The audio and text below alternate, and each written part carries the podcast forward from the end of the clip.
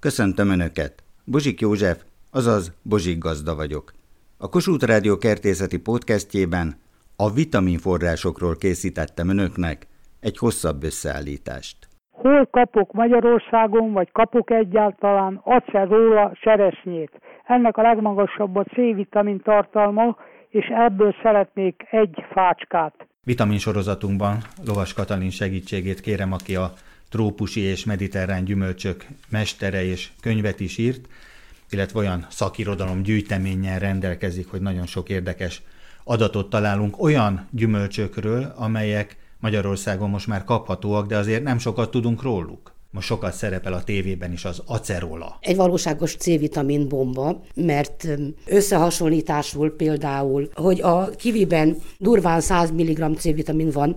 A citromfélékben kb. 30-40 között. A citromfélékben így van, ennek a fele vagy harmada. Az acerolában pedig 1000 és 4600 mg Döbbenet. Igen, szóval ez egyszerűen egy, egy ilyen C-vitamin gyárnak lehet nevezni egy ilyen kis cserét. Tehát akkor itt van az acerola, ami szintén tényleg egy hatalmas C-vitamin bomba. Igen, hát acerolát szoktak keverni különböző gyümölcslékhez, és az fel is tüntetik, hogy acerolával dúsítva. Egyébként az acerola egy cseresznye méretű és színű bogyó, amely a cseresznyétől annyiban tér el, hogy barázdált, és csillogóan piros, amúgy egy nagyon csinos kisméretű fa, Általában olyan két, maximum három méter magasra nő, gömbkoronát alkot, és a virágai is igen mutatósok, úgyhogy disznövényként is megállja a helyét. Nagyon könnyen lehet egyébként nevelni. Meleg igényes, tehát tényleg mindenképpen szobahőmérsékletet igényel, Lovas Katalina, trópusi és egzotikus növények nagymestere, kertész kollégám, tehát akkor olyan részletesen mondja el az acerolát, hogy feltételezem, hogy volt is ilyen növénye, ha most nincs is. Hogyne, természetesen volt. A magvai elég rossz arányban csíráznak, tehát olyan 20%-osan, tehát 10 elvetett magból 2-3 csirázik ki, viszont nagyon jól lehet dugványról szaporítani dugvány gyökeresztetéssel. És már kiskorában is terem, tehát a magvetés utáni harmadik, negyedik évben már számíthatunk a termésére is. Nehéz megtartani? Mihez lehet hasonlítani a gondozását? Tulajdonképpen bármelyik szobanövényhez, tehát melegigényes szobanövényhez, nem kényes növény, de mivel a trópusokról származik, ahol sok melegben és párában van része, ezért télen egyszerűen be kell vinni a szobába. Átmeneti időre kibír ilyen 10-15 fokot is, de valójában 15 és 25 fok közötti hőmérséklet érzi magát a legjobban. Mesterséges megvilágítást is jó néven venne. Biztos jó néven venni, de tőlem nem kapott, és ennek ellenére nagyon szépen fejlődött. Ovális levelei vannak, és a felületük csillogóan zöld, nagyon, nagyon dekoratív növény. Tehát, hogyha valaki hozzájut a boltban, talál benne magot, akkor így járjon el. Nálunk nem árusítják magát a gyümölcsöt, legfeljebb gyűjtőknél lehet hozzájutni magához a növényhez. Egyébként Magyarországon elég sok gyűjtőnél megtalálható. Magam is pár évvel ezelőtt a karibi térségből hoztam rengeteg gyümölcsöt, hát rengeteget, mondjuk fél kilót, egy olyan 60-70 darabot, és azok nagyon jó arányban csíráztak ki, de aztán elajándékoztam. Közismert ugye az a mondás, hogy a retek reggel méreg, délbe étek, este gyógyszer. Miért méreg reggel? Ez a kérdésem. Másodszor ez vonatkozik a fekete retekre is. Kedves hallgatónk idézte azt a régi népi bölcsességet, hogy a retek reggel méreg, délben étek, este orvosság, és tudjuk a szakirodalomból, és a fekete retek is ide tartozik, tehát nem csak a hónapos retek, a nyári retek, hanem minden retekben vannak kéntartalmú vegyületek, amelyek valóban például májvédő funkcióval is rendelkeznek, de ugyanilyen kéntartalmú vegyületek vannak például a fokhagymában is, meg a vöröshagymában is, és reggel, hogyha esszük, akkor az arra érzékeny embereknek nagyon komoly gyomorégést okozhat. Tehát vélhetően, persze ugye mások voltak az étkezési szokások akkor, amikor kialakultak ezek a közmondások, de nyilvánvaló, hogy ebből fakadhat, hogy rossz érzést okoz. Ugyanakkor például Ausztriában, Németországban, a nagy sörházakban mindig ott van a retek a sör mellett, ez egy ösztönös felismerés, mert valóban, mint májvédő, tehát az alkohollal kapcsolatos, ugye, hogy lebomlik az alkohol, akkor nagyon komoly méreg vegyületekké alakul át, míg széndioksziddá és vízzé nem, nem esül, de ugye a májnak ezzel meg kell küzdeni, és a máj zsugorodásnak is, a májsejtek zsugorodásának is ugye az alkohol, illetve az alkohol bomlás termékei az okok, tehát nyilván vannak ilyen összefüggések, és nem véletlen a másik népi bölcsesség, hogy reggeliz úgy, mint egy király, ebédelj úgy, mint egy polgár, vacsoráz úgy, mint egy koldus. Ugye ezeknek mindig fel kell ismerni a valóságtartalmát, és itt van a hónapos retek szezon, előttünk van egy kiadvány, és sok-sok kártevő, és egyik kedves hallgatón kérdezi a fahamut. Szeretném megkérdezni, hogy a fa hamu jó-e a fákra, fák tövére, virágokhoz, vagy a zöldséges kárba? A fahamu az nagyon jótékony lehet az ilyen furkáló károsítók ellen. Emlékszem, nagymamám mindig a petrezselyem és a sárgarépa ágyásokat is védte fahamuval magvetés után. Ugyanakkor, mivel nagyon lúgos kémhatású vegyületről van szó, életveszélyes például áfonyára, és ezen kívül minden olyan növényre, amelyik a savanyú kémhatású talajt szereti. Tehát azálea, rododendron, sejenfenyő például, szelidgesztenye, ezekre veszélyt jelenthet. Én most a fekete fekete reteg hasznosságáról, annak feldolgozásáról és fogyasztásáról szeretnék, mert annyi mindenfelé hallani, de én Bozsik gazdától szeretném megtudni, hogy rekegység vagy megfázás előtt, vagy prevenciónak mire és hogyan tudjam feldolgozni, mert sok szép termésem van. A fekete retket is említik. A régi egyiptomi orvosi feljegyzések, tehát egészen a fáró koráig mehetünk vissza az időben. Általános egészségmegőrző szerként tartották számon, elsősorban a piramisok építő munkásai fogyasztották, hiszen a fekete retek segítségével jobban bírták az óriási fizikai megterhelést.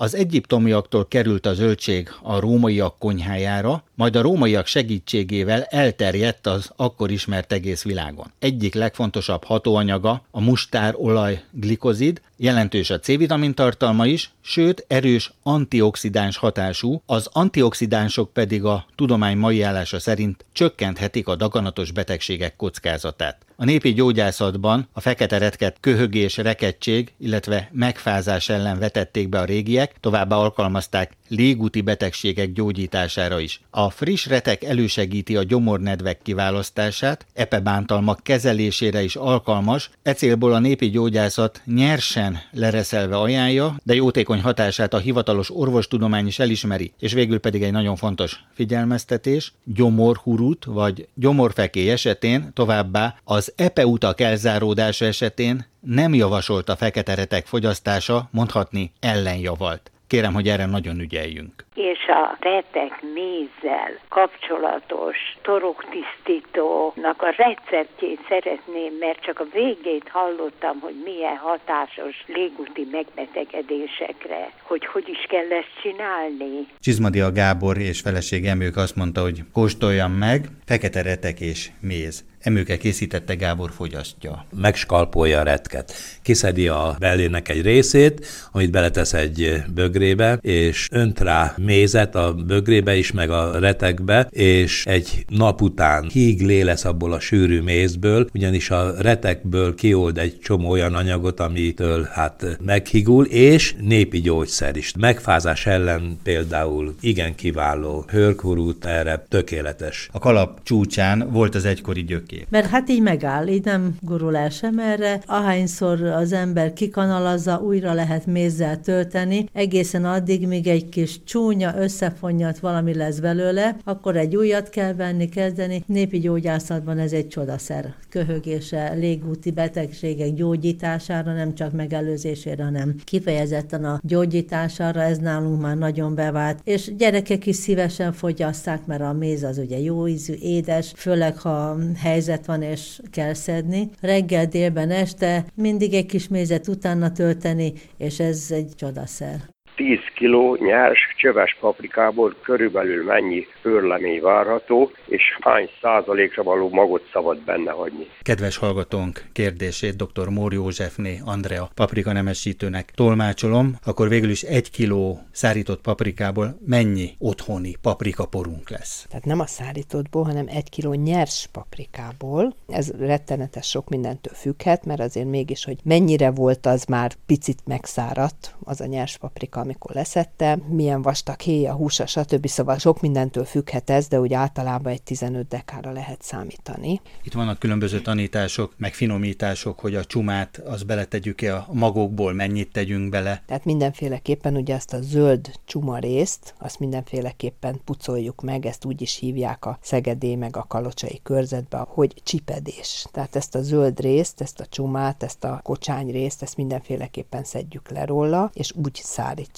lehetőleg minél szellősebb helyen, és utána fölhasítani. Na most ugye a placenta rész, tehát azon, min a mag van, az is jobb, ha kikerül belőle, hiszen annak már nincs színanyaga. A mag részből viszont azért szoktak hagyni néhány százalékot, mert a magolaj az oldja a festéket, tehát attól lesz szép színű, és utána őröljük. Egyik kedves hallgatónk azt kérdezte, hogy van-e olyan méregerős paprika, amelyik valóban mérgezést, vagy esetleg akár halált is okozhat. Találkozott ilyen méregerős paprikákkal? Olyat, hogy méregerős, ugye ezt szoktuk mondani, ami nagyon-nagyon erős. De hát ez nem azt jelenti, hogy ez mérgező lenne, hiszen a kapszaicint akár még orvosságként is használják, sőt újabban a rákutatás is erre mutatott rá, hogy magas szintű kapszaicin fogyasztás az akár még ezeket a daganatos sejteket pusztíthatja is. Nem halált okoz, hanem inkább talán még egészséget is ad. Persze nem vagyunk egyformák, az a csípőségi szint lehet, hogy az egyik embernek kellemes, a másik pedig már is rosszul van tőle, vérbőséget okoz, tehát a érszükületeseknek ajánlják, emésztést is segíti. Az ipar egyre igyekszik erősebbnél erősebb fajtákat létrehozni, hiszen nem mindegy, hogy mekkora mennyiségű nyersanyagból vonja ki azt, amit pürékbe, krémekbe feldolgoznak. És hát Szent Györgyi professzor úr és a C-vitamin feltalálása is itt a vírus terhes időszakban a paprikához azért, mint C-vitamin forráshoz bátran fordulhatunk. Ha a C-vitamint nézem, akkor a paprikában, tehát most mindegy, hogy pirosan, vagy fehéren, vagy zölden eszem, lényegesen magasabb a C-vitamin tartalom, mondjuk, mint a citromban. Tehát egy jó paprika az 10-12 deka minimum, és akkor azt gond nélkül megeszem egy uzsonnához. Sokkal több C-vitamint vettem magamhoz, mintha lenyelek egy kanál citromlét. Ugye akinek a hangszalagjaira vigyázni kell, hogy meg kell szólalnia, vannak olyan népi bölcsességek, a régi ötvözetek, méz, erős paprika és pálinka tehát magas alkoholtartalmú folyadék, és ez tulajdonképpen mint egy alkoholos oldat kivonat, tinktúra úgy működik. Félegyházi Péter és Ági asztalán itt a konyhában van egy ilyen kivonatolás. Ugye ez csili paprika, valami méregerős paprika. Igen, méregerős csili paprika hársmézzel, illetve házi készítésű 52 fokos pálinkával összekeverve. Gyógyászati célzattal használjuk, tehát nem napi munkába indulás előtti. Pálinkás jó reggelt, ahogy egyik kedves hallgatónk üzente is.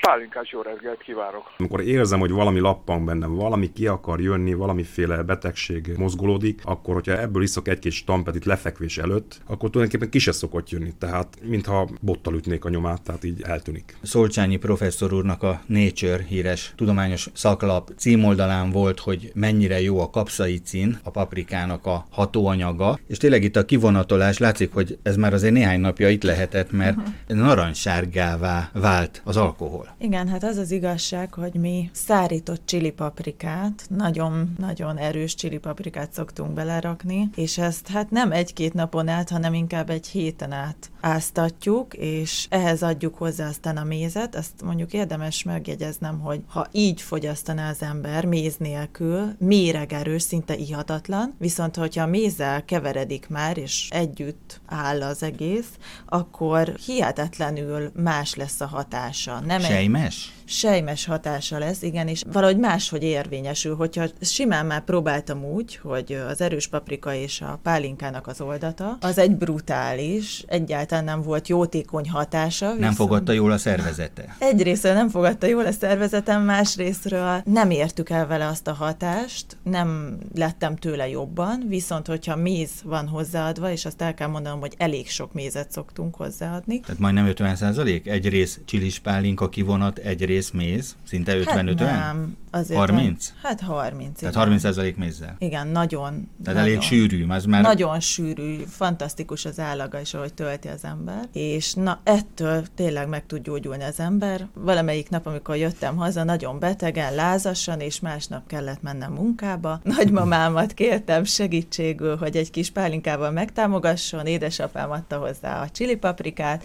és itthon bemézezve, ebből egy oldatot készítve, igaz, hogy ez nem állt, hanem ezt rögtön fogyasztottam, de másnap már föl tudtam kelni, és tudtam munkába menni úgy, hogy jól éreztem magam. Beléptünk a citromos házba, de van itt azért bőven sok-sok más növény is, nem csak citrom. A citrusfélék gazdag tárháza dr. Orlóci Lászlóval, az ELTE fűvészkertjének igazgatójával, és már korábban beszélgettünk róla, hiszen nagyapja, dr. Jeszenszki Árpád, kertész professzor, talán a Tanú című filmből is egy picit visszaköszönhet, ahogy néztem professzor úrnak a régi munkáit, hiszen a magyarországi citrom és narancs nemesítésben, illetve a télállóság kifejlesztésében ő nagyon sok mindent végzett. Tehát több könyve is van a Kertészeti Egyetem könyvtárában, amit meg lehet nézni. Valóban, hát ugye volt egy olyan időszak a magyar mezőgazdaság történetében is, ami mellékvágány, téve, eszme, ez a úgynevezett citrusfélék nemesítése, illetve minden olyan növénynek a nemesítése, ami nem ide való. Ugye gumipitpanktól kezdve gyapotig itt mindennel megpróbálkoztak. Akkoriban az volt a politikai szemlélet, hogy önellátó az ország, és ezért mindent elő kell tudni állítani, amire szükség lehet. Többek között például citrusfélékre. Eszterházán a hercegi uradalomban Budapesten ott voltak olyan narancs teleltető üvegházak, amelyek azért azt mutatták, ha nem is szabad földön, de valamilyen úton módon lehetne narancsot, citromot itt termeszteni. Nagyon nagy múltja van az egész citrusfélék tartásának. Ugye az oranzséria, mint egy idegen szó, fordítása lett később a citromos ház, ami Erdélyből származó kifejezés, nem véletlen Erdélyben is, gazdagabb főúri kastélyok mellett mindenütt volt egy oranzséria, amit később citromos házaknak neveztek el. Nagyon nagy divat volt citrusféléket tartani, már csak arra való tekintettel is, hogy nehéz volt ezeket a növényeket beszerezni. Idegen országokból vagy csak Dél-Európából is elhozatni az akkori szállítóeszközökkel, szekerekkel. Ilyen dézsás növényeket. Hát nem csak dézsás, magát a termést elhozni sem volt egyszerű. Aki megtehette, építethetett ilyen citromos házakat, hogy megtermelje azt a mennyiségű citromot odahaza, amire neki szüksége lett a későbbi fogyasztáshoz, mondjuk a teába. A világkereskedelemben akkor még nem volt azért ennyire nemzetközi a helyzet, hogy akár honnan, akár milyen időben ugye citromot, narancsot a boltban vásároljunk. Egyrészt nem lehetett akárhonnan elhozni, másrészt a szállítás sokkal hosszabb időt vett igénybe, tehát nem élte túl a termés a szállítást. Görögország, Olaszország, Spanyolország, ezek ugye az európai nagyhatalmak. Igen, innen sem volt azért bonyodalommentes a szállítás, ezért sok esetben ezek a főúri kertek föntartottak oranzsériákat, nagyon nagy oranzsériák és nagyon híres oranzsériák voltak. Hát ugye az egyik leghíresebb az a Bécsben a Sömbrunni Mária Terézia féle oranzséri. Az oranzséribe több száz mondhatni több ezer edényes kübelflancen, tehát ilyen küblis növény, ilyen dézsás növény volt megtalálható, és ezekben mai napig fenntartott citrusfélék vannak. Vannak olyan citrus egyedek, amelyek 1700-as évek Mária Terézia korabeli egyedek, több száz éves edényes citrusok. Ez a hagyomány, ez Magyarországon is gyökeret vert, és az itteni tehetősebb emberek is létrehozták a maguk oranzsériáját, illetve citromos házát, és elkezdték ezeket a citrusféléket felhalmozni, gyűjteményeket létrehozni. Csak említeném József Nádort a kertjében, a Nagy Pálmaház mellett akkoriban található oranzsériájával, vagy említhetnék akár a Várkertet, ugye a budapesti Várkertet, ahol ugyanúgy volt oranzséria annak idején, csak hát ugye ez a történelem során megsemmisült és eltűnt. És nagyon érdekes, hogy ezeket az úri passziókat, mint citrusfélék tartása például, az egyszeri nép, ha szabad így fogalmazni, is átvette. Azaz, Pista bácsi, Józsi bácsi, Marinéni egy idő után leszaporítettből a főúri kertekből kikerült szaporító anyaggal hazavitték ezeket a növényeket, otthon cserepes citromok citromokként nevelték, illetve egyszer-egyszer hozzájutva egy gyümölcs az abból kiszedett magból neveltek citromfácskákat, és ezeket a citromfácskákat később igen jól bele lehetett illeszteni az otthoni falusi házaknak a hideg hűvös verandájába, ugyanis ez a hely kellett ahhoz, hogy át lehessen őket teleltetni, és ez a hely volt jó arra, hogy át lehessen őket teleltetni. Ellentétben a mai távfűtéses panelházakkal, ami nem alkalmas a citrusfélék átteleltetésére, ugyanis télen ugye hűvösebb. Mennyi kell? 10 fok körüli hőmérséklet. Ez biztosítható minden további nélkül, tehát fagymentestől 15 fokig. Ez egy hagyományos parasztház verandáján, zárt üvegezett verandáján biztosítható, de biztosítható egy fütetlen garázsban is, ahol kellő ablak van és kellő fényt kap. De nem biztosítható egy állandó 20 fok fölötti hőmérsékletű szobai tartással, ott ezek a növények nem fogják jól érezni magukat. Ahogy láthattam a Kertészet Egyetemen ezeket a könyveket, az ön nagyapjának a fényképe is ott van, szinte ilyen lövészárkokat ástak, hogy megpróbálták így mélyre tenni a növényeket, hogy így lehessen törzsesült ültetvényeket, szabadtéri ültetvényeket létrehozni. Végül is ez nem sikerült. Ahogy említettem, egy-egy gyümölcsből származó magok Pista bácsi, Józsi bácsi, Marinéni ablakában díszített hosszú 30-40 éveken át bőtermő citrusklónok, amelyek ekkor belettek gyűjtve, és itt a citrus gyűjteményben, itt a mi citromos házunkban is több olyan klón van, aminél csak azt tudjuk, hogy a Pista bácsinak vagy a Józsi bácsinak az egyede, tehát kis nevelt növényéről származó utód, de az egyértelmű, hogy összehasonlítva nagy fajtákat, nagy amerikai és dél-európai citrusfajtákat összehasonlítva is megállják a helyüket, tehát még akár itt nálunk is lehet ilyen módon nemesíteni egy-egy jobb klónt, egy-egy jobb típust vitaminbombák társaságában találkozhattam Lavai Zsoltal. Ezekben az influenza terhes napokban a citrusfélék sokassága előtt állunk itt, ha nem is a kájhától, de akkor a hűtőgéptől indulnánk el. Igen. Citrom, C-vitamin forrása mindennapokban, ez egy nagyon fogyós cikk ezekben a influenzás időszakokban. Honnan jönnek a citromok? A... Spanyolországból, Görögországból? Én előszeretettel árulom a görög citromokat, mert Görögországban nagyon jó citrusféléket termelnek. Görög, illetve török, ez ami például itt van, ez török termék. Óriás narancsnak is, illetve pomelónak mondják, Hát ezek tényleg másfél kilós is megvan egy ilyen? Igen, ez egy másfél kilós körülbelül, ez mondjuk egy ilyen extra méretű dolog, tehát mondjuk általában ami a pultokon szokott lenni ennek a fele.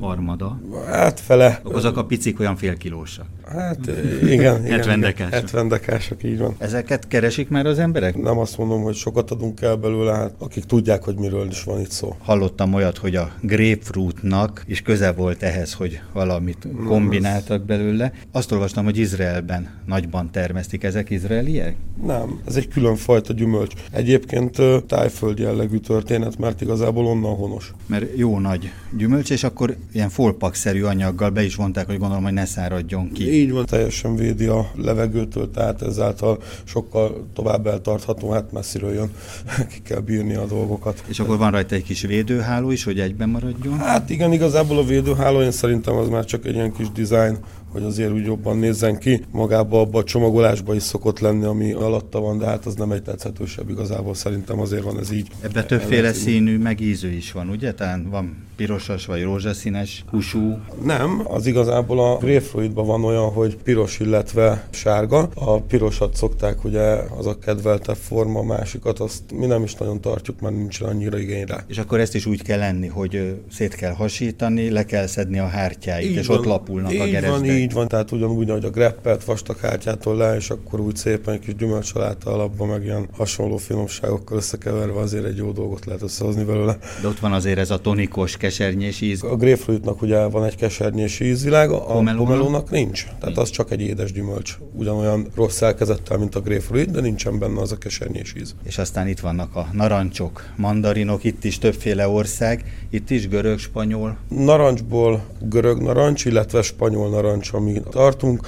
Az extra nagy spanyol narancsot szoktam én a pulton kínálni, illetve a görög narancsot egy aránylag közép nagyságot a méretét tekintve, illetve még itt mellettünk van az ilyen facsarnivaló apróbb narancs, de az is egy édes görög. Nem narancs. ez a kubai egykori lénarancs? Nem, azért arról már leszoktunk, és illetve van ugye Olaszországból, Sziciliából származó vérnarancsunk. És aztán itt vannak a mandarinok, különleges, mindegyiken van egy-egy kis jelcímke. Hát igen, azért ez igazából, tehát pont ez a mandarin, aminál tartunk, ez egy olyan termék, ami egy felső kategóriás, ugye szépen címkézve, márkázva, egyesével sorolva, pakolva, csak a hibátlan szemek vannak benne. Ez a drágábbik fajta, ugye van a gurulós kis apró mandarin, az egy kicsivel olcsóbb, de hát abból is csak a szépet tartjuk. És így az emberek akkor a citrom az az ászokász, azt hiszik legtöbben, hogy hát, teába. Hát nem, azért most ezt így nem lehet mondani, hogy hát citromból is fogy valamennyi, de hát azért inkább az édesebb gyümölcsöt azért előnybe, tehát hogy azért citromot azért teába használjuk csak igazából, azért a többit azt meg lehet enni, tehát ugye azt fogyasztjuk inkább előszeretettel. Hát ezek a különleges dinnyék, mind mindegyik egy-egy díszes,